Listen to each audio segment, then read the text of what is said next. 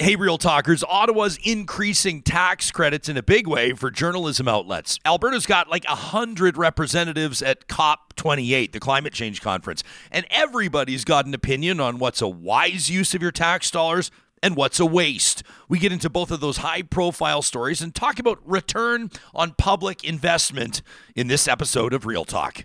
This is a Relay project. Real Talk starts right now. Here's Ryan Jesperson.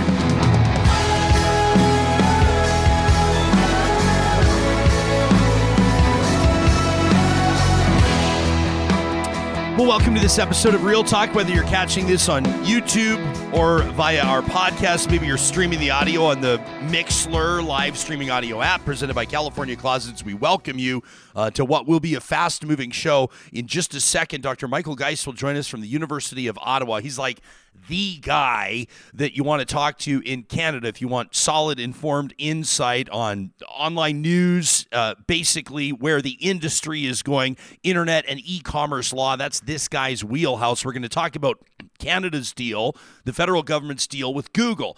The good news is you'll be able to get news on your device, on your tablet, your phone, your laptop, just like before. Remember the threat that Google was making? You, you've probably noticed that you haven't been able to share links to stories that have caught your attention on, on, on Facebook or on Instagram. It's it's been a real pain in the ass, quite frankly, for news creators, most especially the big, the major news corporations across Canada. So the feds have struck a deal, largely the same deal they could have struck a year ago. So did Ottawa blow it? Or is that just oversimplifying this story? We'll ask that of Doctor Geist in just a second. You may have seen Charles Adler video trending over the weekend, hundreds of thousands of views as he scoffs, as he laughs away poll results from David Coletto at Abacus Data showing that uh, more Canadians believe that Pierre Poilievre would uh, set the table for them to have an affordable, a more affordable life than any of the other federal political parties. Charles doesn't think so. We'll ask him why. And then we'll talk business. We'll talk bottom lines. It's the first Monday of the month, which means the Alberta Chambers of Commerce president and C E O, Shauna Feth, will join me in studio. We're going to talk about the carbon tax impact on business. We're going to talk about that huge deal, like a ten billion dollars deal, Dow Chemicals, the feds. You saw Deputy Prime Minister Chrystia Freeland in Alberta making that announcement last week. We'll talk about the implications of that. And, of course, it's shop local season, so we'll get into that with the Alberta Chambers C E O. Speaking of business, in your own personal business, the way that you earn your money, are you looking for a change? Maybe it's a, a New Year's resolution type thing. You're sick and tired of that job that you, you wake up early for, but you just can't stand. You're dreaming about starting a new career. What about being your own boss, running a thriving business, and leaving cubicle life behind for good? If that sounds pretty good, plus the idea of unlimited earning potential catches your attention, a career in real estate could very well be your perfect match. You can get started today by enrolling with Rello. Rello's Alberta's top real estate school, and they want to support you every single step of the way, from studying for your exam to getting your license, and it doesn't stop there either. With Rello, you can study one hundred percent online as well on your own schedule, which a lot of people love, like Real Talker Graham. He wrote in last week to tell us about his graduation from Rello. Congrats, Graham. Right now, be like Graham and save twenty percent off any Rello course with the exclusive promo code REALTALK. That's all one word. The promo code REALTALK knocks twenty percent off any course at rello dot c a. Doctor Michael Geist is a law professor at the University of Ottawa. That's where he holds the Canada Research Chair for Internet and E-Commerce Law. He's been writing about Ottawa's negotiations with the tech giants, including Google, on his blog at michael geist dot c a. Kind enough to join us this morning on the show. Doc, thanks for making time for us. It's nice to see your face. Oh, it's nice to be here. Thanks for having me. Yeah, this is something like beautifully ironic about a guy that's that's uh, an expert in internet and e-commerce law, yet you're surrounded by hardcover books and paperbacks and all kinds of things. Are you a memorabilia guy? You love the feel of a book? How are you wired? No, I'm just a law professor who ends up uh, over a couple decades ends up accumulating a whole lot. And uh, it keeps ignoring my wife, who says to please clean things up. Oh, I love it. That's, that's a great background. That's the type of background that people fake if they don't have it for real. And, and yours is real. So nicely done. Hey, Michael, you know, we see a lot of people criticizing uh, this deal that Ottawa struck with Google. Uh, correct me if I'm missing any major details. Basically, Google's going to give Canadian news corporations one hundred million dollars a year as, as part of kind of what would you call it, like a, a revenue or profit sharing agreement. Basically, people are saying they're the ones creating the news. They should be compensated for it because Google's benefiting from selling advertising. Can you take us into the agreement? Sure. So, I mean, listen, I think the fact that there is an agreement is good news. Uh, you know, the alternative would have been catastrophic for many Canadian news outlets, having already lost news links and deals with Meta, Facebook, and Instagram. To if the same thing happened with Google, I think it would have been pretty disastrous, and it would have been bad for ordinary Canadians as well. It's, you know, we rely on Google for basic search, and if that search is n- not nearly as good because news links have been removed, that's not a good thing.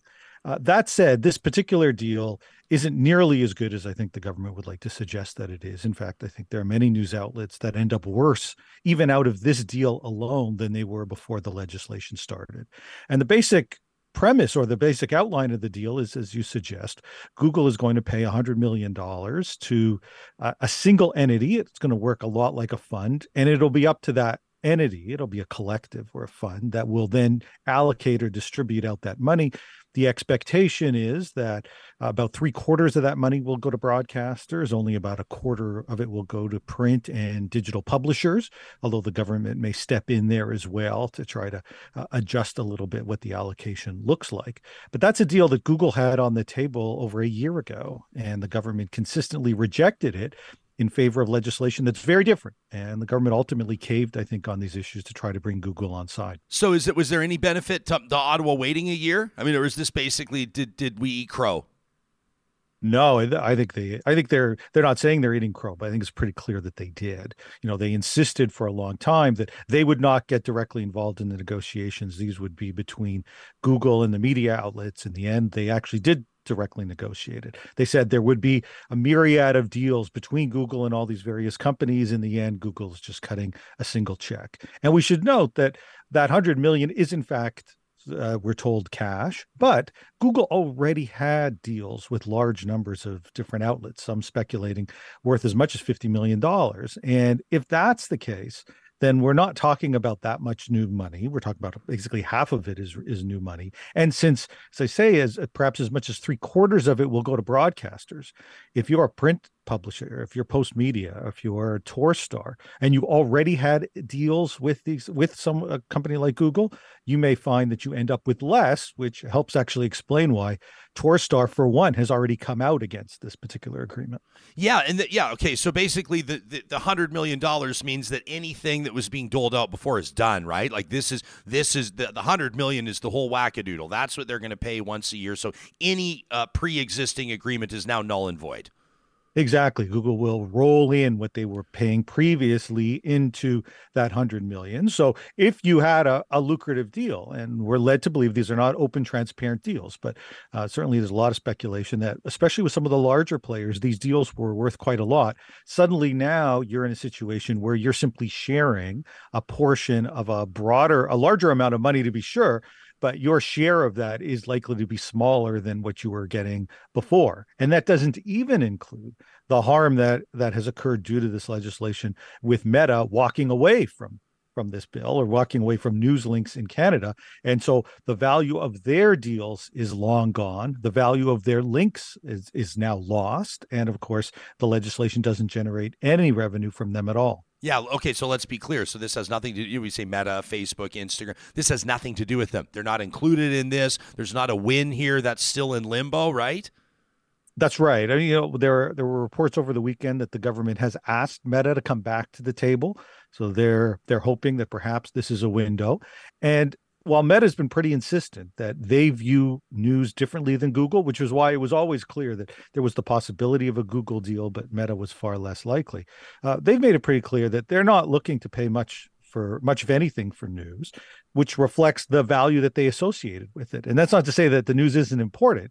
It's simply from an economic perspective on that platform, they have been blocking now for months and found that user activity hasn't really changed, that people spend the same amount of time on their platforms looking at pictures of friends or memes or whatever it is that they're following. And so the notion that now they need to pay for the links to this news when they're not even the ones doing the posting, it's obviously the publishers themselves that that many times do those postings, and it's links that refer the traffic back. They say they're not interested in that. So we'll see. The fact that the government was willing basically to upend and overhaul its legislation to get a deal with Google suggests that they may well be willing to do the same for Meta. The question is, would they be willing to basically say, you're not going to be on the hook for much, if anything, from a financial perspective, just please turn the links back on, because it's having a real negative effect. Does the, does Ottawa have any leverage here? No, not really. Uh, they, you know, that they, to the extent to which Meta looks at this and says it's it, it doesn't really have a negative impact, then then not at all. You listen, there are some who say that, you know, what has resulted on those platforms is more misinformation, that, that authoritative sources are lost, and surely some users were happy to be able to share that kind of information. So I think all things being equal, Meta would be would be happy to have it. You know, I've heard the government say that Meta is walking away from news around the world, trying to suggest that somehow what we've seen in Canada is just commonplace elsewhere. But the reality is that, of course, that's not really what's taking place. They are walking away from news or de-emphasizing news in many other countries, but there's only one amongst the large democratic countries that finds its news blocked, and that's Canada, and that's because we're the only ones that have moved forward with legislation in this way. So, yeah, can you compare? I mean, it's sometimes a fool's errand to compare Canada and the U S. The, the populations aren't even comparable. Uh, the economies aren't even comparable. There, there's a whole bunch of areas where we're not comparable. We're still very proud to be Canadian, of course. Uh, but uh, how are they handling things, or could you compare it like at a high level, big picture on why the Canadian government has, has sort of dug in its heels on this, and, and maybe what the U S or what the Americans are doing differently? Yeah, sure. It's an interesting question. I, I think there's a couple of things worth highlighting. First, you know, in Canada, in addition to this legislation, we probably should note that the government also has an assortment of other programs, including most notably the Labor Journalism Tax Credit, which has provided hundreds of millions of dollars to uh, what are accredited news organizations, qualified Canadian journalism organizations is the official title, but that's limited to print and some digital. And in fact, in the fall economic statement, they more than doubled the amount available per journalist. It, it felt very much like a means of compensating for the blunder that was this legislation and the lost revenue by saying, well, we'll try to make it up to some of these entities by way of, of tax credits. The idea in the U S that that a government would get so directly involved in funding this way, I think is anathema to sort of the separation between government and, and an independent press. So we don't see that. We have seen at least a couple of proposals that have tried to move down the direction of, can there be a facilitation of negotiation between the platforms and media outlets, uh, a bill in California, as well as a federal proposal. Neither have advanced all that far, but it is certainly possible that that they may move in that direction. But I think Canada will likely be a bit of a cautionary tale. And it will make clear that, yes, some platforms, or at least one platform, Google, is willing to pay something. But at the same time, this is not risk-free legislation. And it, it feels as if the government went into this thinking this was just going to be easy. You put forward the bill, these companies are going to write a check, and we're heroes. And of course, uh, I, you know, a, a year and a half later, after they introduced that bill, it's been pretty disastrous in, in many respects. And I think what we saw last week was an attempt to salvage the legislation from being just an, a complete catastrophe had Google walked away. I don't want to compare the two industries like like news, journalism, and, and transportation or ride hiring, but it kind of reminds me like the big tech giants' attitudes to all this about how how Uber just rolled into most municipalities. I mean, quite frankly, around the world, but in particular saw it in Western Canada. And city councils did everything they could to rattle their sabers and try to save the value, preserve the value of taxi licenses and all types of things, and Uber just laughed, uh, basically with very deep pockets allocated for for, for litigation. And, and, and I can't uh, think of off the top of my head a, a single jurisdiction where Uber lost and left. I know it's not everywhere, but for the most part, it won. It, it seems to me to just be a bit of a losing effort on, on this front as well. You, when you compare Canada, would you agree? Or yeah, I get, listen, I, I don't think that we we live in a world, or should live in a world, where tech companies, just because they're big or just because they're tech companies, live outside the scope of regulation. Agreed. Uh, but I think what we need is smart regulation. And I think one of the sources of frustration with the government's approach on internet regulation, both this bill, the online news bill, but also the streaming bill that they had that raised a lot of concerns, uh, is that I think they went about it the wrong way. You know, I think they they tr- treated these companies almost like a policy A T M, looking to create a, a bunch of withdrawals to fund various policy objectives. And, you know, in some ways profiting from uh, from some of the misconduct that might exist from some of those co- those companies. You know, there are concerns around how some of these companies use our personal information, about competitive abuses in the marketplace. And rather than curtailing the privacy abuses or curtailing the competitive uh, competitive abuses that may take place, they instead sought to profit from them by basically saying, all right, fine, that that will put towards the back in terms of what we make a, we, we identify as a legislative priority. And instead, we just want you to cut some checks to help some of these other uh, companies or sectors that are struggling. And, and I would have thought that The the far better approach would have been to prioritize some of the harms, would have been to prioritize privacy and competition and the like. And instead, the government chose really to to look for potential payoffs that came out of these other other bills. Does is part of that also that a government needs to maybe reflect citizens' priorities? I mean, maybe that's kind of oversimplifying it, but I I, I guess I just I look around and and if your perspective is that that government, a big role of government is to protect its people, Uh, without becoming some sort of a nanny state, uh, then we could go down that road. But uh, people are willingly, I, I think by now, people understand what surrendering your privacy or surrendering or providing, gladly providing your personal information, what the implications are. Maybe not to the most fulsome extent, but most people understand that Facebook and Instagram doesn't have your best interests in mind. You are the product. It is monetizing what you provide. But the average Canadian, and I'd argue the average person around the world, doesn't actually seem to care very much about it. So why should government? Well, certainly, I mean, you're, it's a trade-off clearly there many people are willing to make. I don't know that people always recognize the full scope of Uh, some of the what's sometimes referred to as surveillance capitalism that t- sometimes takes place, the full scope of how much data is being collected and how it's being used. Whether they would make different choices if they were aware, I think is a good question. But I think one of the real frustrations with the way the government approached this is that it was all politics over policy.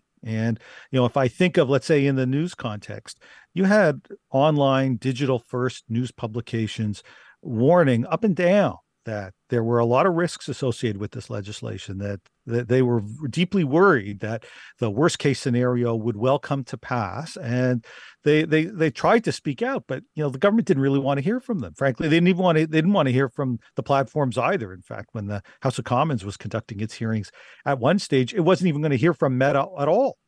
And so if you are captured in the sense, I that sense, I appeared before a Heritage Committee just last week, and they were trying to focus on the tactics of tech companies. And I made the argument that, listen, if you take a look at who lobbied the most for this legislation, it was an entity called News Media Canada, where had the most number of registered lobbyist meetings with, and they represent obviously the, the print sector. And the r- bigger risk is not some of these tactics, it's regulatory capture. It's that if you're only listening to different lobby groups and that's the outcome that you get, you run the risk of missing some of the risks or potential negative consequences that come from the legislation. And I think that's exactly what happened in the case of online news. Uh, we're talking to Doctor Michael Geist. Uh, you do an amazing job, by the way. You deserve credit for the amount that you write, uh, the amount of articles that you publish. michael geist dot c a, we'll link to it in the show notes on the podcast and on YouTube. I uh, just want to ask you about what you know what's being described as a bailout. The government announced, I think it was last week, plans to cover about a third, uh, up to a maximum cap of, of journalist costs, basically for some news outlets, not the broadcasters, but certainly the print outlets, uh, as, as the feds basically more than double the tax credit per employee. Uh, depending on your perspective on this, depending on, on how hardwired you are to support a free market or or to, to believe that a federal government needs to do what it can to preserve the fourth estate and the value that that good, reputable journalism brings to a society. Um, I've seen some people say the government needs to stay out of business. I've seen other people say the government needs to do everything it can uh, to try to save this industry. Uh, and I've and I've seen you, I read your piece talking about how oftentimes, government investment, or if you want to call it a bailout, in industries like this can actually erode public trust in those industries. So so how do you evaluate that news from Ottawa? Yeah, no, I think that last point is exactly where a lot of the risks lie. You know, the government presents this typically as sort of supporting uh, what is an absolute necessity in society, which is a strong, viable, independent press. And I think one of the real concerns that arises in that context is that uh, that if you have government so directly involved, so responsible for some of the money associated with all of this, that you you absolutely run the risk of of losing that independence. And I think we've seen that play out. I think we saw it play out, frankly, with the online news bill, where the coverage that that bill received from some of the largest beneficiaries or hope purported beneficiaries of this bill, they were more than happy to criticize the government on just about anything. But when it came to a potential payoff from this legislation, they were all in. And and I think that's that's a really risky approach to take. And so I am sensitive and supportive of the view that we need a viable press that functions effectively.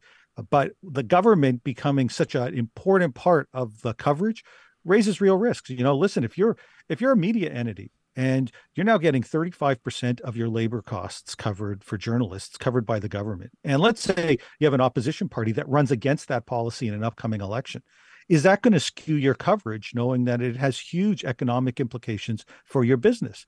I frankly think the answer is that in many instances, obviously will. Perhaps not by individual journalists, but certainly for the entities themselves. Well, of course. And and, and even if, and, and we'll wrap on this point, Michael, like, you know, even if you are a, like a national columnist, for example, uh, how does that not, whether or not you spell it out, uh, how is that not going to influence? I mean, if, if you, if you believe that the, that one political party would, would allow you to preserve your career and the other would let you hang, metaphorically speaking, uh, how is that not going to some, subconsciously, subtly or otherwise impact your perspective on it? How might this, let me just ask you this in closing, this is asking you to speculate, how might this whole thing look differently, including the whole defund the C B C movement and everything else under a Prime Minister Poilievre?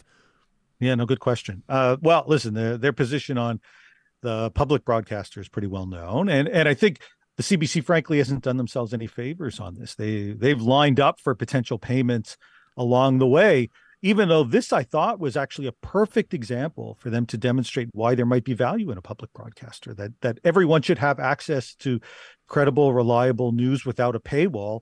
That's what the public is paying for. And rather than saying, hey, we want to get paid for news links, what they ought to be saying is we want to ensure that that, that content that the Canadian public's already paid for is as broadly and widely disseminated as possible. And yet that's not the approach that that they took. So I think that's a potential change. You know, it will be interesting to see, you know, whether this becomes a, a core point of, of a new government, if in fact there is a new government. They've certainly said on the on the issues associated with broadcasting, Bill C eleven, that would be an issue. And I could well imagine that a different government might well say, listen, we want to find ways to provide some mechanism of support, that if it's just the free market, there may well be some lost news, and that may have some real implications. But government getting this directly involved has itself real implications, and we've got to identify different ways of doing it. Awesome. Uh, Doctor Michael Geist is uh, a professor, a law professor at the University of Ottawa. That's where he's the uh, Canada Research Chair, holds it there for internet and e-commerce law. You can read more about what he does. I encourage you to. Great insights from a number of different angles, and not just on C eighteen. I mean, we don't even have time to get into his piece on accountability and anti-Semitism and a whole lot of other stuff. Again, that's michael geist dot c a. Always enjoy chatting with you, my man. Thanks for doing this. Oh, my pleasure. Thanks so much yeah, for having you me. You bet. Uh, let us know, Real Talkers, how this is resonating with you. Uh, I thought that was interesting insight as well. You're saying basically the, the usage, uh, Canadians' use of Facebook hasn't really changed much, uh, despite the fact that they haven't been able to share it. You haven't been able to share news articles and pieces on that. It probably just changes people's uh, – I, I don't know, Johnny, do you think that it – does it drive people – like, does, does somebody all of a sudden go to – you know, globe and mail dot com well, instead of linking to it on Facebook. I mean, I my thing is... I mean, we already do that. We already ne- subscribe. Yeah, like We're already say, into that. But I never would use... I would yeah. never go to Facebook to get no. the news links, but a lot of people did. And I posed that question to my partner. Like, hey, hey have you been going to somewhere else for news? What'd She's she like, say? Not really. Yeah. I mean, and that's the average person. I don't think this... I, I, I think the doctor's right, and so are you. Like, we just... We ate crow on this.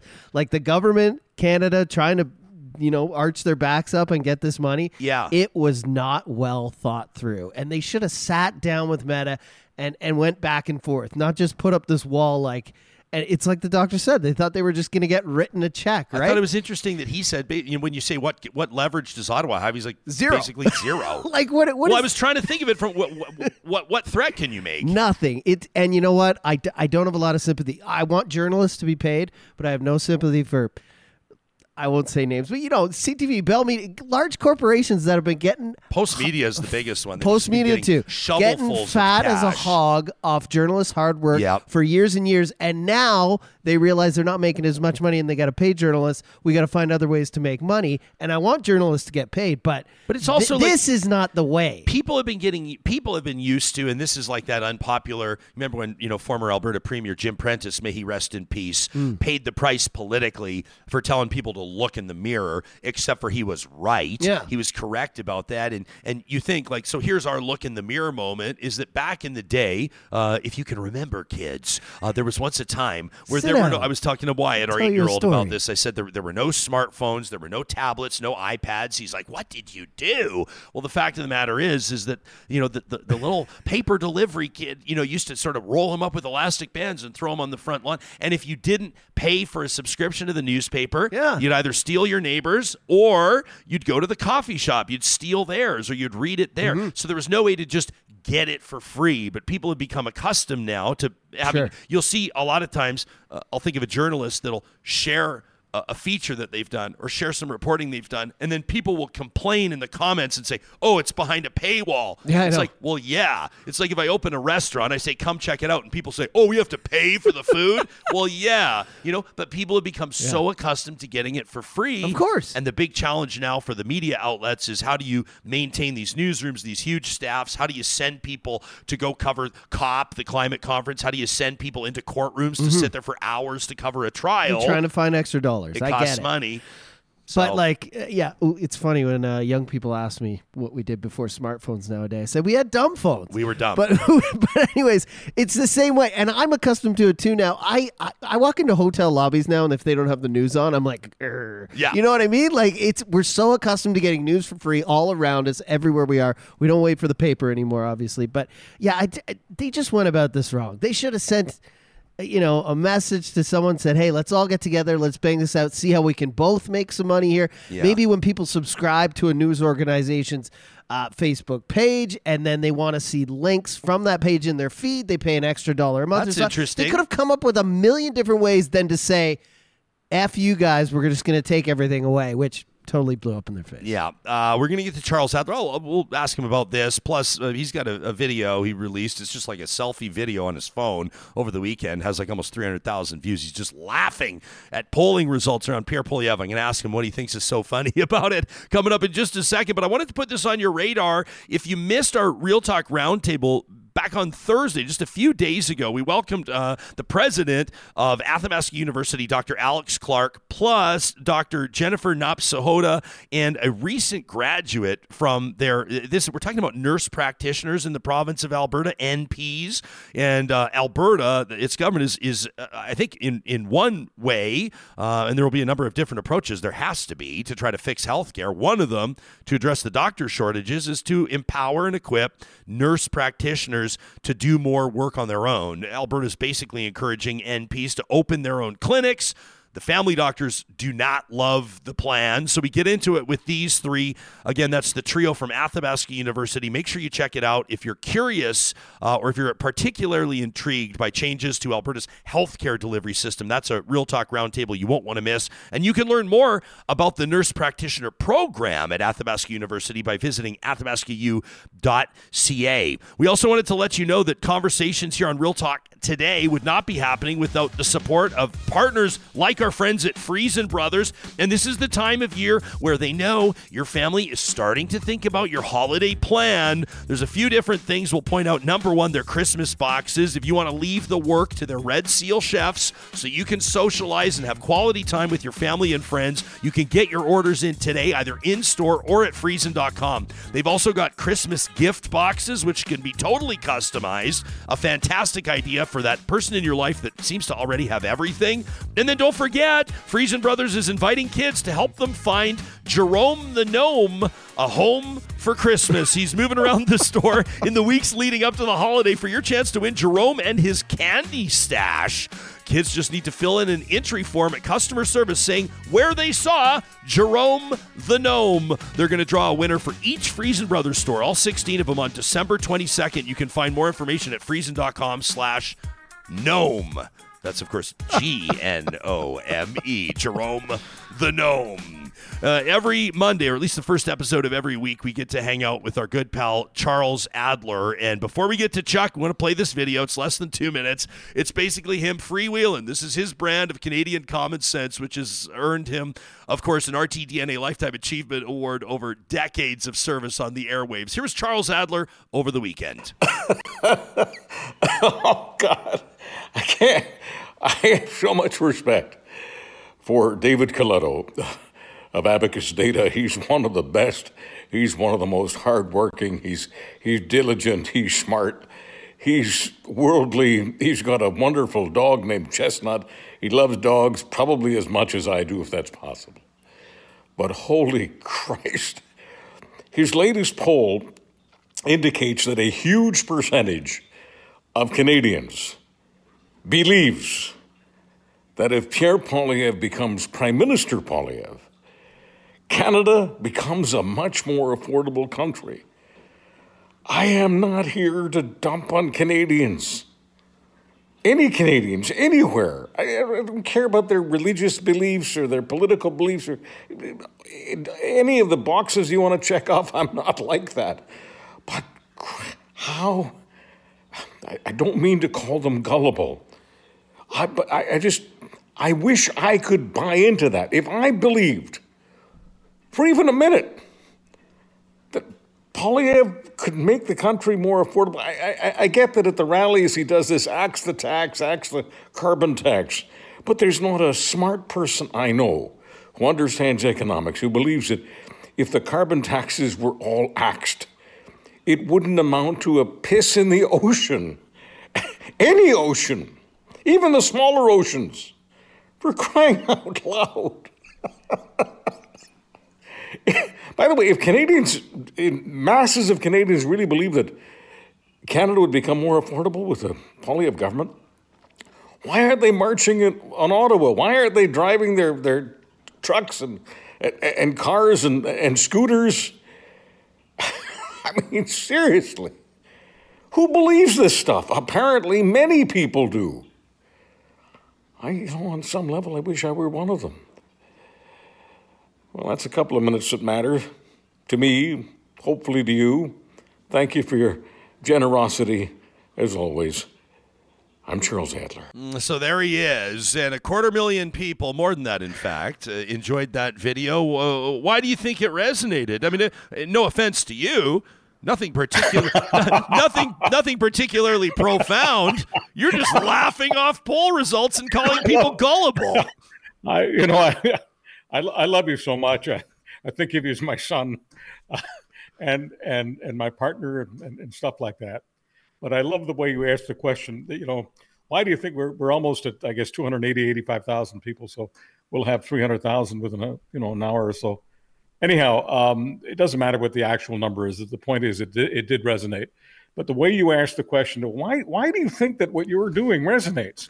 Well, I guess there's I've got some evidence over half a century that people buy what I'll call my unsophisticated ways.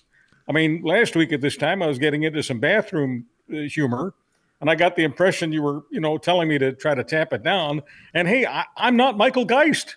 Michael Geist is a brilliant, urbane, a sophisticated guy. I understand at least, I don't know, fifteen or sixteen percent of what he says. I really admire him. I watch the whole thing. Um, I love the way you, you you humanize the stuff about paywalls. Mm. I mean, it's one of the reasons you're a great communicator. You say, wait a minute, people get upset because a, a journalist puts something on, on X or Facebook or TikTok or whatever, and there's a link, and you go to the link at the Toronto Star or the Edmonton Journal or whatever, and you find out there's a paywall there, and you get all upset. Why am I not getting this for nothing? And you popularized it better than anyone I've, I've ever heard. You said, you know, when a restaurateur puts out a notice that he's got some fabulous pasta, and uh, and and people go to the restaurant if they don't expect to pay for it, who the hell needs them? Mm. You know, uh, people have to do hard work to do what it is that you want, and they expect to be paid. Is this is, has this become a radical concept? Because if it's radical, if if the idea that people getting paid for their work is radical, hello Mao Zedong, mm. hello Communist China, goodbye Canada, goodbye the United States, goodbye to capitalism, goodbye to free enterprise, goodbye to opportunity, creativity, and most important, goodbye to laughter.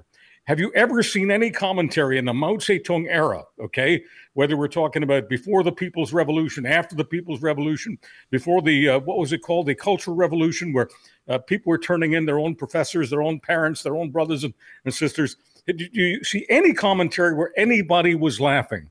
And put aside everything I said in that Poilievre thing, the fact that I can sit here, okay, and laugh about a, a poll that says uh, significant millions of people believe that, you know, when they go to the supermarket, when they go to buy a house, when they go to buy a car or a truck or a van or an R V or whatever, you know, go go buy, you know, cr- Christmas uh, dinners at, at Friesen Brothers, the, the prices are going to be dramatically down. Why?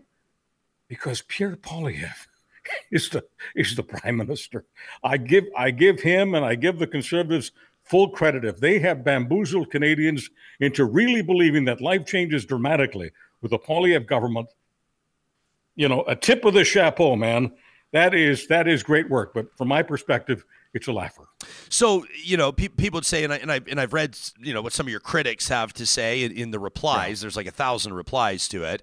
Uh, some of not, them are, not all of them think I have dementia, by the way. Well, I, I mean, like, well, there's this guy here that just thinks you're drunk or high, uh, sure, which you know sure. that's fine too. It was over the weekend. I mean, maybe you were. I don't know, but maybe uh, I you was. Know, you know, but well, let me let me this. So I'm picking this one at random. Okay, this is at random. This is a guy by the name of Leonard uh, who says, okay. you know, Chuck, I get that you're incensed about the way Canada's turned extreme left.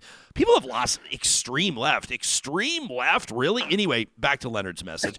He says, instead of calling out the politicians you support who have caused this destruction, you've chosen to post this diatribe. And then he takes a few shots of you, uh, shots at you. And then he says, but you contradict yourself with your condescension of Canadians. You call us gullible, but you've lost all critical thinking. He says, you know, these politicians, Trudeau, he says the N D P's support of Trudeau, the lives of millions of Canadians have been made miserable, dangerously unaffordable. Affordable, uh, causing skyrocketing, in, in, skyrocketing inflation, crime, bankruptcies, divisiveness, mental health problems, the loss of our freedoms. I mean, I might ask Leonard what freedoms he's lost, but I digress. He says, you know, perhaps, Chuck, it's time for you to retire, never come back so our lives can improve. That from Leonard, who who puts it all out there. But generally speaking, he's saying at a time where the affordability crisis is, as polling suggests, number one on people's list of concerns and political priorities, you're scoffing at the leader of the opposition without suggesting the prime minister should look in the mirror. Isn't it a fair point? It, it, it is a fair point if you know nothing. If you don't know, I'm sorry. But many points are fair when the receiver doesn't know what the deliverer is talking about, okay? So many countries around the world have no carbon tax, okay? They are carbon tax heaven. For, for those people who think that the carbon tax is, you know, choking us to death, there are many countries where you will feel free because there's no carbon tax. And guess what? The cucumbers are even more expensive than they are in Canada. And the apples, and the blueberries, and the gasoline, and the homes, and, and, and, and, and. So he has sold people a bill of goods that the carbon tax is responsible for everything. Trudeau and his team created the carbon tax. Therefore, inflation is just inflation. The problem is you go around the world where there is massive amounts of inflation, far worse than Canada, without a carbon tax. And Leonard, at that point, I guess has got to go get a drink. Have a drink, Leonard. I'm not retiring, but you go have a drink. In fact, I'll pay for it. Send me the bill. Oh, we we could have like we could yeah we could uh, Leonard may have expensive taste. Uh, well, he's got a blue check mark, so he can afford. Canadians, got a blue have, been, Canadians have, Canadians have been generous with me, and I'm convinced they want me to be generous with Leonard. And by the way, I don't dump on Canadians. I mean, I get this all the time. I, I, when I got into the fight with Kenny, oh, I'm dumping on all Albertans because I'm dumping on Jason Kenney. Are you kidding me? We're in a democracy here. No one person represents everyone. regardless of who you vote for, let's say you voted for Danielle Smith instead of Rachel Notley. That doesn't mean that Danielle Smith owns your heart. And that doesn't mean that Danielle Smith represents everyone in Alberta, no more than Rachel Notley would if she were elected premier. Well, yeah, let so, me, sorry. So, let but, me, but, let, I, but I'm not dumping on Canadians. I'm, I'm, I said in the, when I said gullible, I said, I'm not saying that they're gullible. What I really am saying, bottom line, in terms of messaging is Pierre Poilievre's messaging, conservative messaging, has been extremely effective. Liberal messaging has been extremely ineffective. And yes, I believe the poll, if there was an election today, Pierre Poilievre would win a whopping Mulrooney-style majority. Yeah. Okay, there you have it. For those people who, who think that I, I, I have dementia, I'm completely out of it, I'm completely drunk or, or stoned or whatever, no, I agree. If there's an election today, Poilievre wins. By the way, that's why there's not an election today. That's why it's going to wait for quite a long time. Obviously, one of the cool things about, you know, people knowing that you're here on a recurring basis, the first episode yeah. of every week, people get ahead of it. We get a lot of emails. People want us to read them to you. Some of them, not so generous. This one from John came in after you posted your viral video over the weekend. This is Real Talker John. He says, I saw a video that Charles Adler did mocking and ridiculing Poilievre's efforts to put the spotlight on affordability. I think Charles is losing the plot a little when he becomes such a partisan. While there is lots to be concerned about when it comes to Poilievre, the role of opposition in Canada is to oppose the government. And on this count,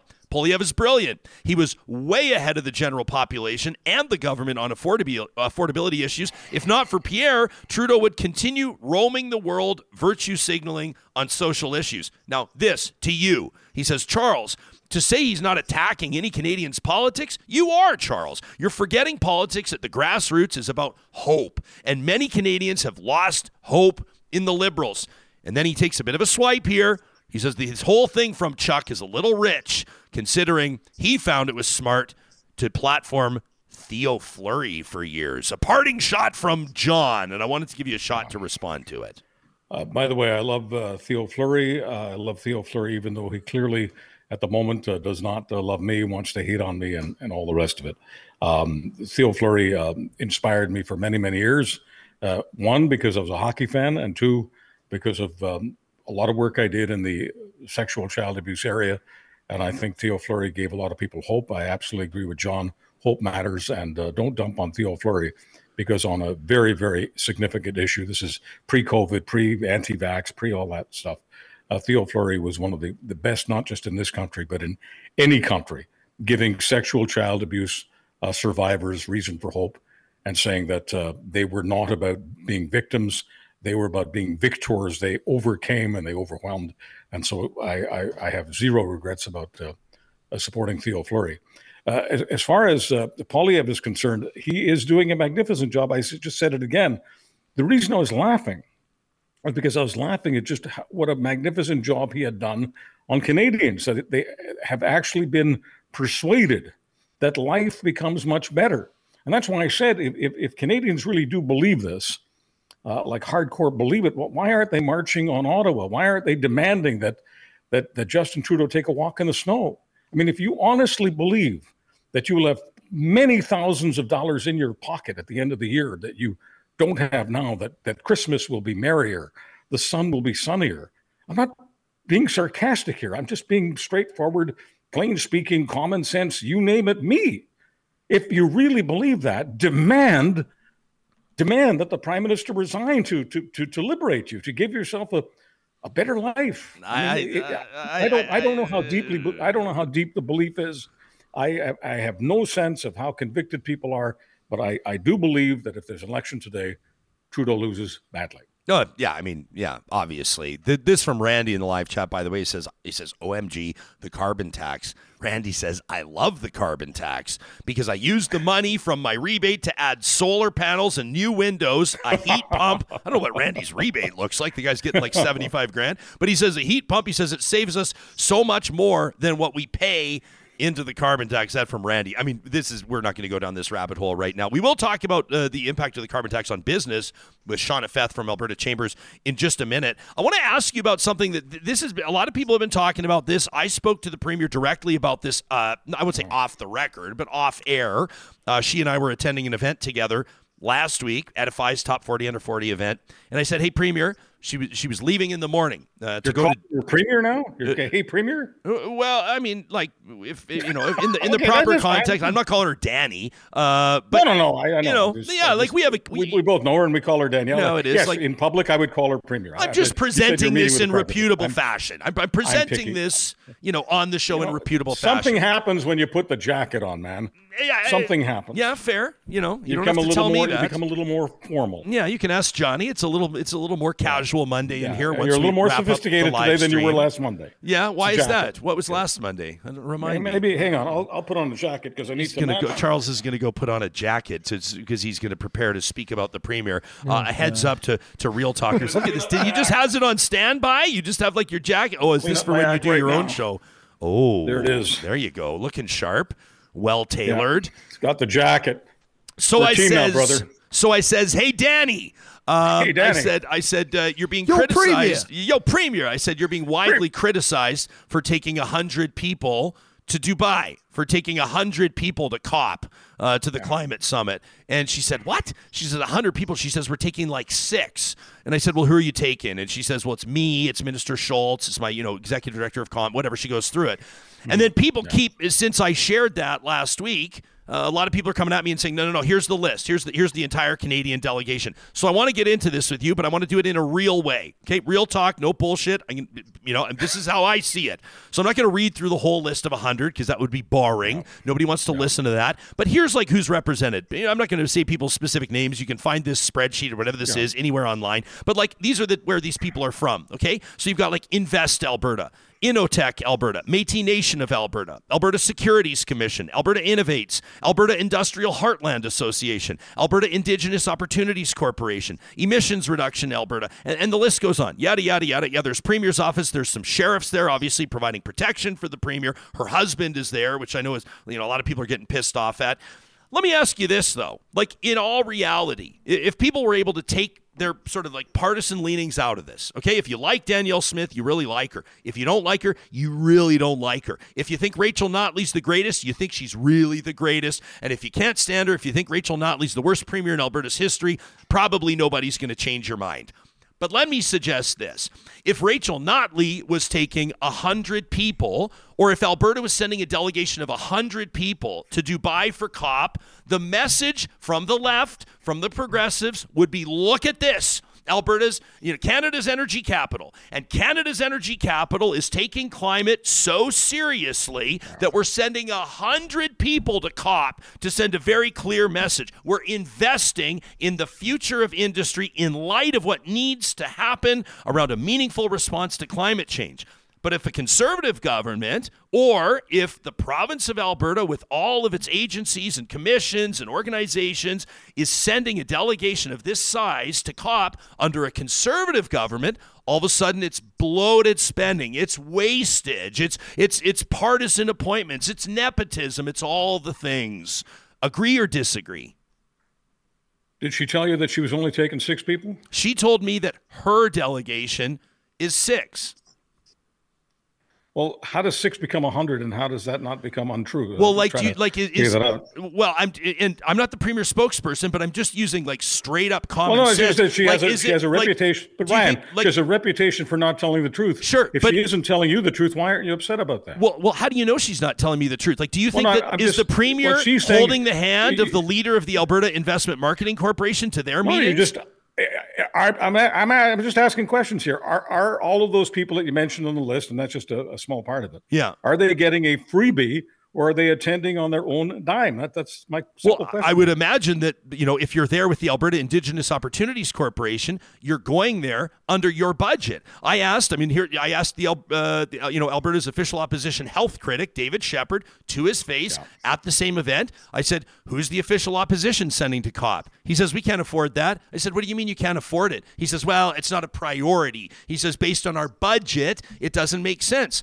So the N D P could have sent people to COP, but they chose not to. Is that Danielle Smith's decision? No, it's Rachel Notley's I just, I would, decision. I would just like to. I would just like to find out how many people on that list are being paid by the Alberta government. Is the Alberta government picking up the freight for them, whether it's hotels, hotels and, and transportation? I just don't know.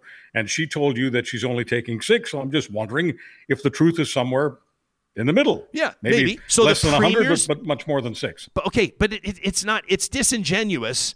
To, and I already understand what all the critics are going to say, but it's disingenuous to suggest that somebody that's attending to represent the Métis Nation of Alberta is part of Danielle Smith's delegation. No, they're not. But they are one of approximately one hundred people from Alberta going.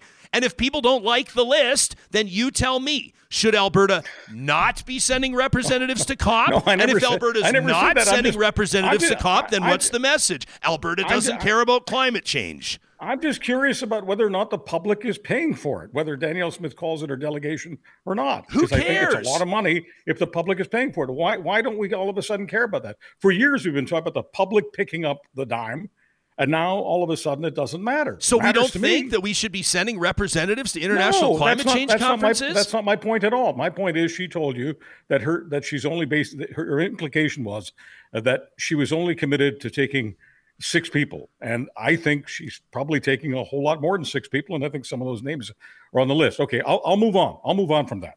Um, you're asking. We don't have to move on. I'll, I'll be happy to talk about that. I just think that there's a lot of hypocrisy from people here that if Rachel Notley was taking a big delegation, they would think right. It was awesome. I, I'm not disagreeing with you. I just, I, I am just getting a little tired and maybe a little sick and tired of being tired of constantly hearing Danielle Smith trimming.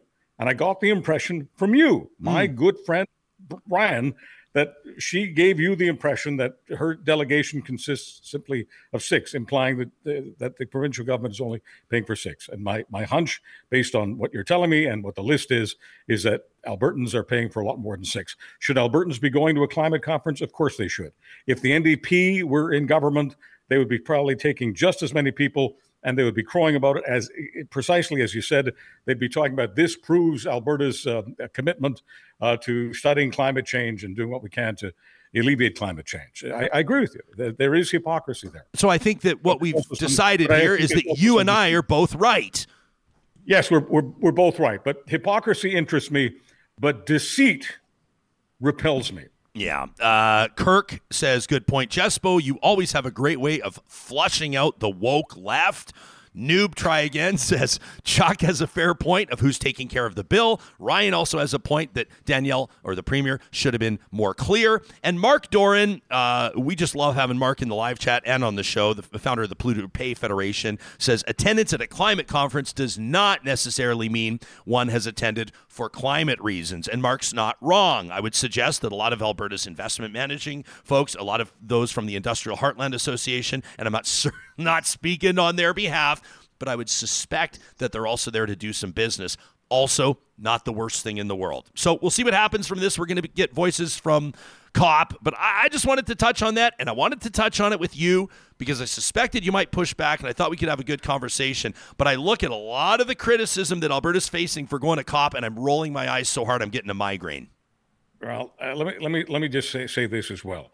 Uh, Dubai is a hell of a place to have a party. And you and I are going to party in Dubai one night. Yeah, we can invite what's-his-face Leonard, and you can I, buy him a drink. But I, but I also want to say the taxpayers of Alberta will, will not pay for Ryan and Chuck having drinks in Dubai. Correct. They won't pay for anything because we are a free market, independent media organization that's not getting a single dime from the feds. Charles, we love you. We'll talk to you in a week. I, I love you, and I love your jacket. Thanks, pal. Yours too. That's Charles Adler, host of the Charles Adler Show. You can download it wherever you get your podcasts. I mean, what's the big deal here? I, I get it. A hundred people on a plane. I get it. But number one, to me, it's like, it's not a vacation. Like I, I like that they roll in and in the background it's like, da, da, da, here we come. COP. It's like, we're representing. We're Alberta, right? Alberta um, in the grand scheme. Well, we are Canada's we energy capital. I'm not, I'm not trying to insult anybody. Yeah. I'm not insult, insulting the, the men and women that work so hard. We're about to talk to Shauna Feth, who, who looks out for thousands mm-hmm. of entrepreneurs uh, full-time as president and C E O of the Alberta Chambers of Commerce. But let me say this, like the numbers don't lie when it comes to the the, the, the millions of barrels that Alberta produces every day or every week mm-hmm. uh, and what we contribute on the global stage. We are a small player. Mm-hmm. We're a small player compared to like the Saudis, these um, the Americans, like all these other nations. Yeah. And it's important for Alberta to be here. It's also important for Alberta to take climate conferences seriously. one hundred percent. So like I said, all these people that are bitching about, like, I understand you want to you want to litigate. Is it six with the premier? Well, is the number six? Well, should she be taking her husband? I, I don't know. Should we make it, you know, more more reason? Like, should Joe Biden have Doctor Jill Biden with him when he travels? Well, that's what I, don't I was going to say. Should, when the prime minister was married, should the prime minister have Sophie Gregoire Trudeau with him? Mm-hmm. Should should we try to make life miserable for our uh, world leaders, or should they maybe be able to travel with their spouses? I don't know. Should Danielle Smith, the premier, be on the hook, or should she include in her six, the delegation, her security detail? Uh, do we believe that the premier of Alberta should not have a security detail so she can be egged and have paint thrown at her by demonstrators? Like, all this type of stuff. People will say Stephen Harper flew his armored limousine over to this, you know, Stephen Harper. What happens if, you know, I don't even want to say it out loud, but what happens if there's an incident and then people say the R C M P didn't send over his armored car? Are you nuts? What is Canada? We're counting pennies. We're sending our prime minister, our premiers to the Super eight to save ninety-four dollars. Like, I recognize, and listen, affordability is a real thing. We talked about the affordability crisis. We did an amazing roundtable called Broke recently. You can find it in our archive. We take the issue seriously. But I saw Lou in our live chat that says, hey, I can't even afford to go to Mexico. Sure. And Lou, that sucks. And and I hope that in the next couple of years, you go to Costa Rica. Uh, but listen, you can't compare that to a government doing business on the international stage. This mm-hmm. is apples and oranges. Oh, must be nice to be able to go to Dubai. This is the premier of the economic engine of Canada. These people mm-hmm. need to give their heads a shake. Yeah. You're getting fired up about Well, I am this. fired but up I was because I starting that that whole thing I was starting was I was just going to say, I don't get why people get mad when each other's partners come with them. I, I think if you're a leader of a province, of a country, your partner should always be there regardless for support. So I don't get when people are like, why does their husband go? Or why does, you know, this person's partner always go with them? They should always be there. I understand that, you know, always. Alison Redford is not the most popular premier in Alberta's history. That's for sure. But one of the things that drove me nuts, and let's be clear, there was a problem, and by a problem, we mean they were lying mm-hmm. on her flight manifests, okay? So when she was flying, uh, at that time, I think, if, I, if memory serves correctly, I can't remember who sold Alberta's jets. Was it Prentice? Anyway, Alberta used to own jets. Mm-hmm. So the premiers could fly around. Ralph Klein used to love the jets because he could smoke on the planes when he traveled. But people got pissed off, number one, and rightfully so, because there was there was deceit on the flight manifest. They were saying that, like, cabinet ministers were flying on the on the plane when they weren't. They weren't even on the plane. That's a problem. Mm-hmm. But you know what wasn't a problem, and it was made to be a problem because people pile on when they're pissed off, was that Alison Redford was flying with her daughter. The premier is traveling with her daughter, and Albertans are picking up the tab for Alison Redford's daughter to fly with her mom. Well, yeah. The same people are bitching that women don't want to go into politics. Mm-hmm. Why don't women? A lot of times we talk about these barriers to politics. I don't speak on behalf of women, obviously. But what are one of the reasons? What's one of the reasons? It's because women oftentimes are more hardwired to want to be a part of their kids' lives. And it's virtually impossible with the draw that demands on your time and on your life mm-hmm. for someone to be present with their family all the time and also be present as a demanding job like that requires. And it just infuriated me to see Alison Redford and in particular her daughter face fire from the general public just because they were pissed off, generally speaking, at the premier. I think we need a change of attitude on that front. Mm-hmm. We need to make politics more approachable, more family-friendly. You know, politicians in particular that are giving birth, for example, if they take, like, you look at these mat leaves that they take, they're like days. They're not weeks, they're not months, they come right back. And I'm not suggesting that in a four-year mandate, a politician should disappear for twelve or eighteen months. I think if you're in their constituency, or if, you know, they were, let's say, for example, a minister, uh, then that would obviously be a problem. But we need to be reasonable and pragmatic in how we evaluate these types of things. But listen, maybe you think I'm drunk and stoned and senile just like Charles. And listen, I'm not senile. You can send us an email anytime to talk at ryan jesperson dot com. I didn't say a word, Ryan. I didn't say a word. Uh, well, when I mean, you our, said our, that. our our our our our, our party for all of our partners and, people, and sponsors was on Friday, so pe- you know you are, never know. People are disagreeing with me here. Like, I feel like I I I know that, you know, the the president of the United States' wife doesn't go with him everywhere. But I feel like if you're going on somewhere and you need some support, I don't know why people get so bent out of shape when their spouses are there. But people on the text line saying, and I get it, you know? Yeah. If, they, if David, they're not on a salary for the Premier's office, maybe they shouldn't be there. I agree. Uh, Plain Power says, let's not compare lies between Danny and Redford. Between okay. Uh, David says the cost of bringing a spouse is basically nothing. It's one plane seat and maybe food. I mean, they'd be sleeping in the same room. Uh, Tracy says there are way worse ways for politicians to waste taxpayers' money than I to agree. have a traveling companion. Agree. Um, Shirley, uh, hey, Shirley's making a fair point here. Shirley says the trip is not just pro-Alberta. It's anti-feds, anti-Trudeau. That's what bothers me. Uh, and David says, uh, I'd get stoned with you, Jespo. All right, David. Kimberly says, I don't like you today. That's okay. No problem.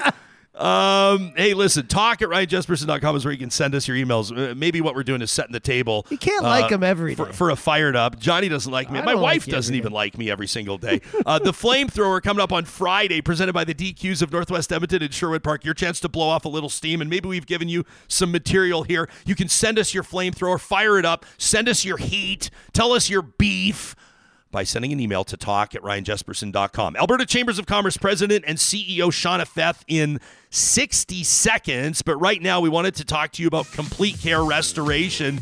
This is the company that's doing unbelievable work when we talk about climate change and the impact on, on businesses and what businesses want to do to lessen their environmental footprint.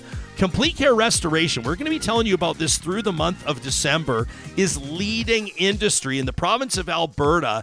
You know, the majority of materials that are salvaged from a site, that are cleared from a site, let's say when there's been a big fire or a flood, we're talking about the, the ruined drywall, that disgusting saturated carpet, the underlay, the, everything that comes out of there. You can picture it, right, going into the bins. You know what percentage of that is recycled on average? Well, the answer is zero. But guess what? With Complete Care Restoration, they have a system, and they've made a commitment over the past few years. We're going to spell this out to you in the weeks to come, tell you a little bit more about it. On average, they are recycling seventy-one percent of the materials that they're clearing from disaster sites. seventy-one percent of it wow. is kept out of a landfill. It's unbelievable. That's a lot. That's why we're proud to do business with them. You can find them online at complete care restoration dot c a. And before we get to Shauna Feth, I wanted to remind you that just because it's winter, just because we're finally seeing snow on the ground, it doesn't mean that the team at Eden Landscaping is hand, you know, hanging up their shovels and throwing their boots in the closet and just kicking up their feet for the next few months. Uh-uh. What they do now is they get into the design phase, the planning phase. They spend time with their clients figuring out the perfect game plan, so when spring hits and they're going to bring your outdoor space to life, they're ready to go. And sometimes supply chain issues means they've got to get the orders in weeks or even months in advance. If you want your pergola, your outdoor kitchen, your water feature, your retaining wall ready to go for that anniversary celebration, that graduation party, whatever it is next summer, reach out today to Eden Landscaping at landscape edmonton dot c a. The first Monday of every month, it's our pleasure to hang out with the president and C E O of the Alberta Chambers of Commerce. She's the one that has her finger on the pulse of where business is at in the province. And it's nice to see you again, Shauna Feth. Welcome to the studio. Thanks, Ryan. It's my pleasure to be here. Yeah, so the carbon tax pops up a little bit in our conversation uh, with Charles Adler. And I know that this is something uh, that's been really on your radar and, and, and the team at Alberta Chambers. Uh, what do we know, like numbers-wise, anecdotally, and otherwise, about the impact that the federal carbon tax is having on business right now? Yeah, so we just uh, partnered with our colleagues in the Atlantic provinces, in the Atlantic provinces, sorry, um, to represent about thirty-five thousand businesses in those two regions to uh, really share with the feds the impact that it's having.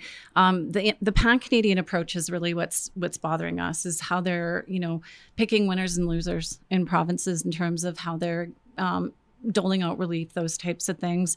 And, you know, ironically, it's our Atlantic uh, colleagues that want to partner with us in that conversation.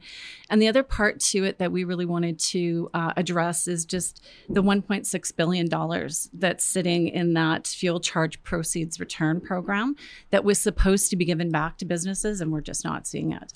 And so what, what would be like, how would you like to see that? Just like if you were writing the policy, what would that look like? Like, what do you think would be the appropriate approach there? In terms of re- re- giving that money back. Yeah. Yeah. So I, I would just say equal distribution in terms of contribution rates and where, where the, the, the money is coming from. Uh, obviously, you know, a lot of our small businesses could use out those extra dollars in their coffers, and they're facing a lot of challenges from an inflation perspective. Could you uh, take us like behind the curtain? Could you tell us a bit about those conversations with, with your colleagues in Atlantic Canada? I mean, were they acknowledging that? I mean, do you think that they even felt the same way that some of the messaging coming from Western premiers like, like Smith and Moe, I mean, Do, do they feel the same way? Do they acknowledge that there seems to be a disparity? Like, it's quite frankly unfair? Yeah. And, you know, that is the exact conversation we were having with them. And and the other part to this is really putting the control back in the provincial and territorial jurisdictions. That's really another part that was critically important to us in this conversation with the feds around the carbon pricing. And so we, we definitely agree on that. I mean, they don't want to shoot themselves in the foot, but they definitely agree that, you know, there's got to be a better approach. And this pan-Canadian approach is just not working. Huh. This uh, Dow Chemical deal mm-hmm. is uh, this project is a huge one. It's it's nearly like I was just sort of anecdotal, you know, earlier, just saying like it's like a ten billion. It's not. It's like almost a twelve billion dollars project. Um, obviously, you see, you see the different levels of government, municipal, provincial and federal at that announcement, including uh, the Deputy Prime Minister, Chrystia Freeland. It's obviously encouraging uh, to see a project of this magnitude and to see investment, uh, a high profile investment like this at a time where some of the conversation has been around the fact that a lot of people look around them, they say international developments and trends, and they go, wow, we don't see a lot of like, you know, nine, ten, eleven figure, twelve figure investments mm-hmm. in Alberta right now. Um, how long did you know this was coming? And when you saw the announcement, uh, where was your head at? I think you probably had the inside track on this before the rest of us. Yeah, no, we were hearing about it months ago for sure in terms of some of the, you know, different things that were going on in terms of trades and skilled labor and the things that were going to be needed to support the, a project of this magnitude. I mean, it's just incredibly positive news. I think the the big, the really big news story is really it's the first of its kind, you know, in the world. It's a net zero petrochemical plant. And And it's in Alberta. You know, that's pretty, that's, that's the big headline really. And, you know, all of the jobs it's going to create, we're talking about eight thousand jobs during construction and around five hundred to eight hundred during when it's actually running. So yeah. It's pretty exciting for the region, that's for sure. I was trying to read up on it just a little bit so I could understand as I was talking to you. It's it's it's an ethylene cracker uh, that they're building, which is an industrial facility that converts fossil fuels into usable products. Um, and, and it's expected that it'll grow Dow's ability to produce polyethylene, which is used for things like food containers, plastic bags. Uh, the government obviously is pouring billions of dollars of support into this through incentives and subsidies to fund construction on the site in Fort Saskatchewan, which is kind of northeast-ish of Edmonton. Uh, but this uh, amid Ottawa's continued fight to ban some single-use plastics. So I thought it was it was interesting, uh, the Supreme Court ruling against Ottawa's plastics ban. But here you have a story where plastics will be manufactured, but at a net zero facility. So it's it's interesting. Like, I like when we as citizens have to challenge ourselves and say it's probably not realistic. And I think that Canada's highest court agreed that the, the plastics ban was too sweeping, that they just were basically outlawing everything. And and, and it wasn't, uh, I mean, it wasn't constitutional, but also for the average person probably didn't seem to make sense. But you have an acknowledgement here that the investment needs to be in something that lessens the footprint as much as possible, which seems to be good for all parties involved. Good for business, good for the bottom line, the tax base, certainly, uh, but also, of course, good for the environment. It seems to be like a win on a number of fronts. Absolutely. And again, can't stress enough that, you know, you're looking at all levels of government partnering here in Alberta to bring this massive investment, one of the largest in our history. Uh, and I think that's a, a real win-win situation as well to just illustrate the fact that it can be done in our province. There, that level of collaboration can happen, and it can happen on major issues like single plastics use and the announcement of such a, an incredible facility that's going to be eliminating that. You know, even with the carbon tax conversation, it's never been an argument about, you know, needing to reduce emissions. Right. It's always been a, an argument about how are we doing that in a fair way that's not having a huge impact on our businesses and our citizens? Well, and it, and it's not just business that's having those conversations right now. Like, you look at the public conversation since, I mean, we did a whole episode last week just on heat pumps because mm-hmm. people are trying to understand more about home heating oil and heat pumps and carbon taxes and how they're applied, and and maybe even the the you know the maybe the cracks in the foundation around this Prime Minister's office. And, and basically, I think you could argue that the carbon tax has been Trudeau's probably signature policy. And you look now, the government appears to be kind of contradicting itself in a way. And so rightfully so, you've got millions of people, uh, including just, you know, John and Jill Q Public, talking about the future of the carbon tax. Mm-hmm. So so a lot of people that may not have been paying attention to it before. Uh, people that want to see, uh, you know, uh, labor trends and mm-hmm. uh, the, the labor force statistics uh, in Alberta. Obviously, we're talking here the first week of December, um, but we have our numbers now for October. I'll punch the link in the show notes so people can see it. But but what do we know about Alberta's labor market and some of the trends through the month of October? Let's call it five weeks ago. Mm-hmm. Yeah, we added seventy-eight thousand jobs. That's, you know, amazing in terms of, you know, it, it just speaks to that level of migration that we're seeing coming into the province as well. But that we're creating that many jobs is just very good news in terms of entrepreneurs are still still have the, you know, the the want, the spirit to start new businesses, to grow new businesses. And they're, you know, they need the labor pool to do that. And and we're seeing that trend up. You know, it's three it's three point five percent up over this time last year. So that's significant increase. Yeah, this is like, how would you put it? Like seventy-eight thousand jobs obviously sounds like a ton. Is there is there a way to put that in? I'm always, I always like mm-hmm. comparisons or something like, you know, something is like, that's like ten hot tubs worth of water, or that's mm-hmm. like three football fields size of a wildfire type idea. seventy-eight thousand when it, when it comes to unemployment that we've seen, or underemployment mm-hmm. that we've seen, how many like months would you say ish of seventy-eight thousand jobs added do we need? Like what, what magnitude of what magnitude is that recovery, generally speaking? Um, you know, I couldn't hazard a guess on I'm that. I'm putting right? you on the spot. Yeah, I couldn't hazard a guess on that. But what I would say is we were just talking about Dow. So that would be like ten Dow chemical plants or ten Dow Huge. plants being built in the province over the course of a month and needing the labor to support that, which is really quite, you know, when you think about it, it's kind of a little bit mind boggling to, yeah. to just think about that number. Another big one is that full-time positions are up too, mm-hmm. right? So yeah. people might say, well, what? Where's the asterisk there? Is this just all part-time? And it's not. No. It's also worth pointing out that um, year over year, comparing October of twenty-two to October of twenty-three, um, employment growth by province, like P E I is off the charts. I don't know what's going on there. Do you? But but Alberta's number two. Yeah, which is great in the entire country. In the entire country, yeah, and and agreed. I don't know what's going on in P E I. Good for them. I mean, I'm that's gonna, great. I'm going to give my co- colleague there a call and find out what yeah. they're doing. What are you up to over yeah, there in Prince exactly. Edward Island? Maybe yeah. people are just figuring out how beautiful it is to live there. I don't know, but yeah. but Alberta number two, which is obviously a yeah. great news story. And for people that are curious, uh, Nova Scotia and Saskatchewan at three and four. Uh, people can check out what you and your team are doing. Uh, the Alberta Chambers of Commerce at a b chamber dot c a. Talk to me about this talent development symposium mm-hmm. that you just hosted. Yeah, really excited about it. Uh, we hosted it at the beginning of the month and uh, at the beginning of November. Really what it is is a partnership between us and the Alberta Post-Secondary Network. So uh, A P S N represents the twenty-eight post-secondary institutions across the province of Alberta. And what it is is just a accumulation, accumulation of all of the work that we've been doing on the task force. So we brought together post-secondary institutions, industry, students, um, and anybody who has an interest in really developing a strategy for talent in the province that's like no other jurisdiction, and being able to ensure that our post-secondary students are getting access to things like uh, work integrated learning opportunities, that we're using research and data to really support um, the P S Is in terms of their future decision making, in terms of where are the jobs going in the future and what do we need to be paying attention to so that we don't have shortages in critical areas. I mean, two really big ones the last few years have been veterinarians and pilots.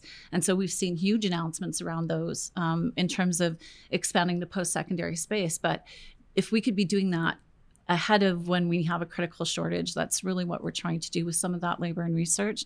We've had um, a veterinarian shortage? Yes. You know, they're just, so healthcare, we've only been focusing on the humans. Yeah, we, huge. And veterinary aids, for sure, was a huge challenge in our province.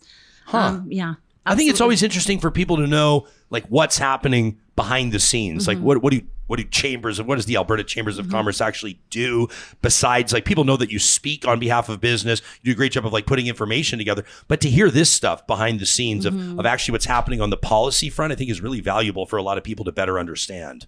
Absolutely. And, you know, talent is just, it's not going away. And we need to be really looking to the future in terms of how are we making sure that students, when they graduate, have the the experience that they actually need. That's one of the challenges we're hearing from our businesses is, you know, you've got this pool of just brilliant, talented uh, kids coming out of, well, I shouldn't call them kids, they're adults. I always say kids. I know, I know they're young adults.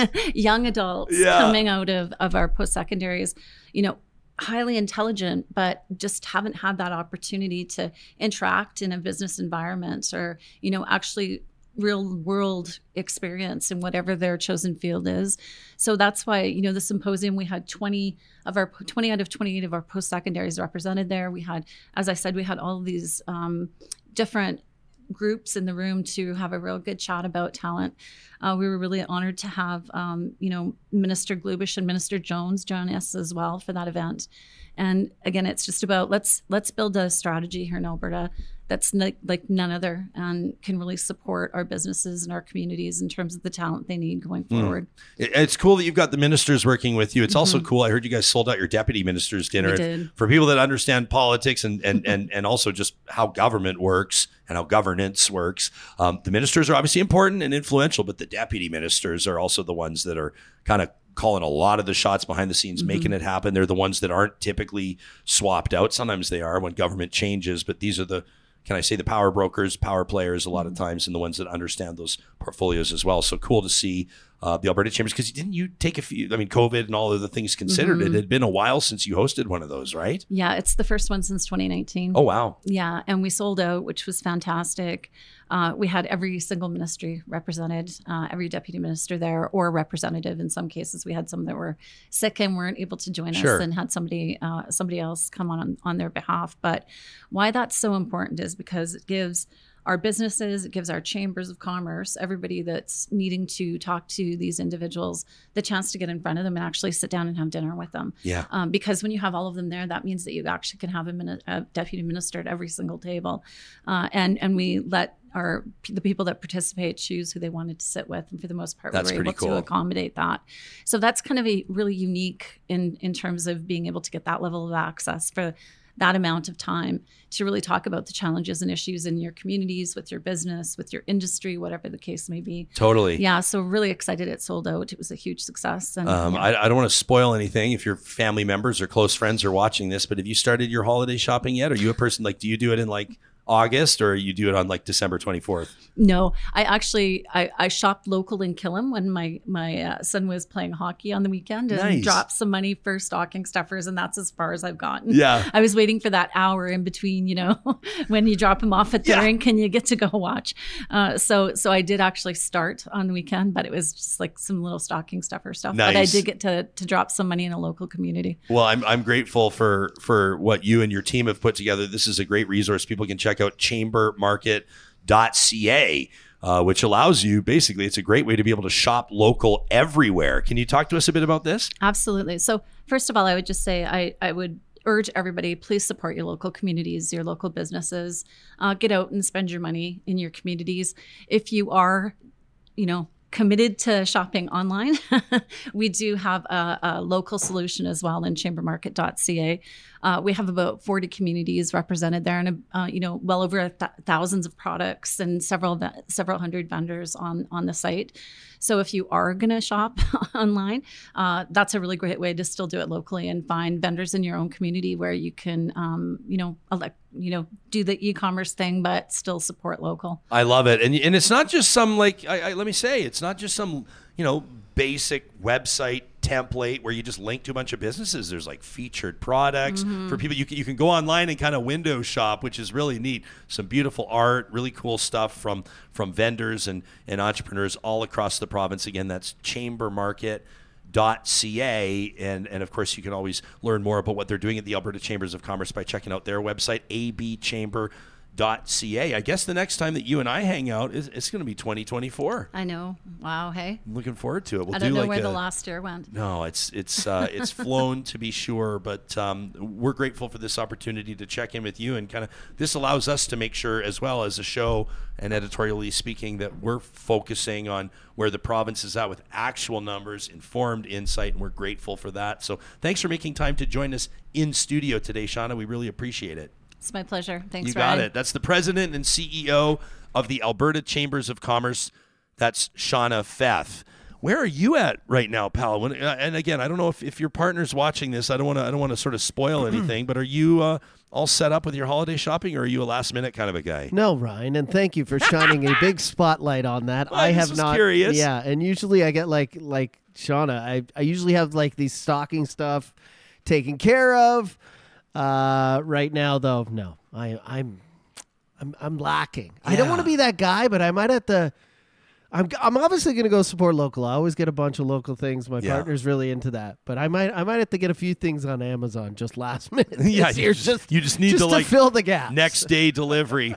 I always think it's one of those, uh, and that's what I love about this Alberta uh, or the chamber market thing that they've put together, which mm. is, is a great resource as well. But for me, it's always like I need to go to a like a farmer's market or a craft fair, yeah. or something. You get a lot of things because there's a lot of mm-hmm. there's a lot of items that you wouldn't otherwise think of. You may mm-hmm. not even know they exist, but yeah. when you see it, you're like, that's it. Exactly. You don't want, you want to get some original stuff, right? Yeah. You want to get some things where we're like, you know, there's only six of these they made. I totally. saw it at the market or whatever, right? Or there's but, like little, there's like little sort of, uh, you know, I, I think of like we get like a custom uh, leather or something done, or a certain type yeah. of soap or something, and you can see the the imperfections which make it so perfect mm-hmm. because it's handmade, and I don't know, you just sort of can't manufacture that stuff. I love it. So what are, what are the kids feeling? They feeling Christmassy at home right now? Or are they? Oh man! I know why so it's we, a big Christmas guy. But we decorated the, the tree yesterday, and, and little Noah Bear. So he's Noah. Noah turned eighteen months over the weekend, so he's a year and a half. Um, took I, I don't know if we're I haven't I haven't asked Carrie yet if we're officially categorizing it as baby's first steps, but wow. he, he took four steps in a row yesterday toward the Christmas tree. So I think. Right? Uh, he knows where the goods are. He knows where the goods are, and he was just intrigued by it. It's it's one of these flocked trees, you know what I'm talking about? Yeah. So it looks like yeah. it snowed onto the tree. Yeah. And so he was just like wide-eyed in the white lights, and he just thought it was amazing. But yeah. but four, do you think four steps in a row? I think that is that's baby's first steps, isn't uh, it? Yes. I think so. Was he uh, fully upright? Oh, yeah. Oh, no yeah. help? Fully upright, no help, four steps in a row, and then onto his keister. So did you get a video? Oh, there's, all, all we do is shoot video of that guy. We've got cameras all, all over we, the we house. We have cameras all over the house. yeah, no, but seriously, we do have cameras all over the house. But uh, yeah, no, it was yeah, it was really exciting and, and uh, really special time. Um, every Monday, or uh, we wrap up our first episode of every week. Uh, we focus on a story that has just warmed our hearts, a story that's, I don't know, sometimes restored our faith in humanity. It's courtesy of our friends at Kubi Renewable Energy. And this is where we remind ourselves that there are positive things happening. We get rid of the negativity for a couple of seconds, and, and we renew our faith in humanity, courtesy of Kubi Renewable Energy. And this one is from Karen. I absolutely love this. Karen wrote this in to talk at ryan jesperson dot com. Uh, Johnny, by the way, she says she's been a listener since the very beginning of Real Talk for three years and counting now. She says, I've had a couple of back wow. in the day trash talks read. She had a couple of her trash talks read. She says, but this is my very first positive reflections. Absolutely love it, Karen. She's on holiday in Mexico right now, and she still tunes into the show every single day, which blows our mind. We're so grateful for that, Karen. She says, have you seen the story of the, Cana- the Canadian retirement community? It's the Colonel Belcher retirement residence that's hosting the New Zealand curling team. And I said, what? I said, what are you talking about? Well, so it turns out, she sends us the link. You can see it at world curling dot org. How great is this? Among the one hundred seventy-five permanent tenants in Calgary at the Chartwell Colonel Belcher retirement residence, there's four curlers from New Zealand that are living there as well. So they, they needed a place to stay, and they're in Calgary for months as they train. Okay, so the, I mean, the, the, the New Zealand flag had not flown at the World Men's Curling Championship for more than ten years until the twenty twenty-three competition that was in Ottawa when they qualified. And this was an absolutely huge deal. A fifth place finish at the Pan-Continental Curling Championships secured their spot in the Worlds. And so here's the deal. They needed somewhere to stay. They figured that staying in Canada would benefit their development. There'd be better ice to play on. They'd have elite level opposition to compete against. And so, because the budget was relatively modest, they put out the call for maybe an appropriate living situation. Well, they got about one hundred fifty responses to a Facebook post in just twelve hours, and a whole bunch of those linked them to a consultant for Chartwell's Colonel Belcher retirement residence named Cassandra Murray. She reached out to them, and she said, we think it would be a perfect fit. And so now, as we speak, the curlers, the rink, the New Zealand rink, are living in this retirement community with one hundred seventy-five other residents. They eat dinner with them. They watch T V with them. They hang out. They've made one hundred seventy-five new friends. And of course, the residents have made four or five new friends themselves. It's an absolutely fantastic story. We love this. The different generations coming together. And we're so grateful, Karen, that you took the time out of your Mexican vacation to pass this along. Indeed, this is a positive reflection. You can get a quote on free solar, or pardon me, you can get a free oh. quote on solar. Jake's going to get in touch with me. Sorry, did you promise free solar? The quote is free. The solar is not, but it'll pay for itself in ten years. We can guarantee you that at kubi energy dot c a. We've got a whole lot more Real Talk coming up this week. We're going to get into the news that matters and, of course, what you think about it. We welcome your feedback after each and every show, and we thank you for tuning in. We'll talk to you again tomorrow.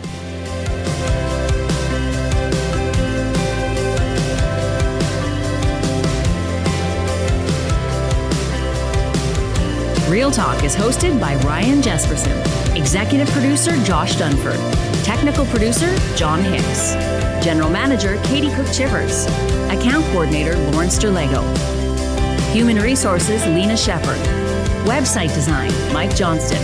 Voiceover by me, Carrie Skelton. Real Talk's editorial board is Supriya Dwivedi, Ahmed Ali, Brandy Morin, Ann Castleman, Corey Hogan, Harman Kandola, Catherine O'Neill, and Chris Henderson.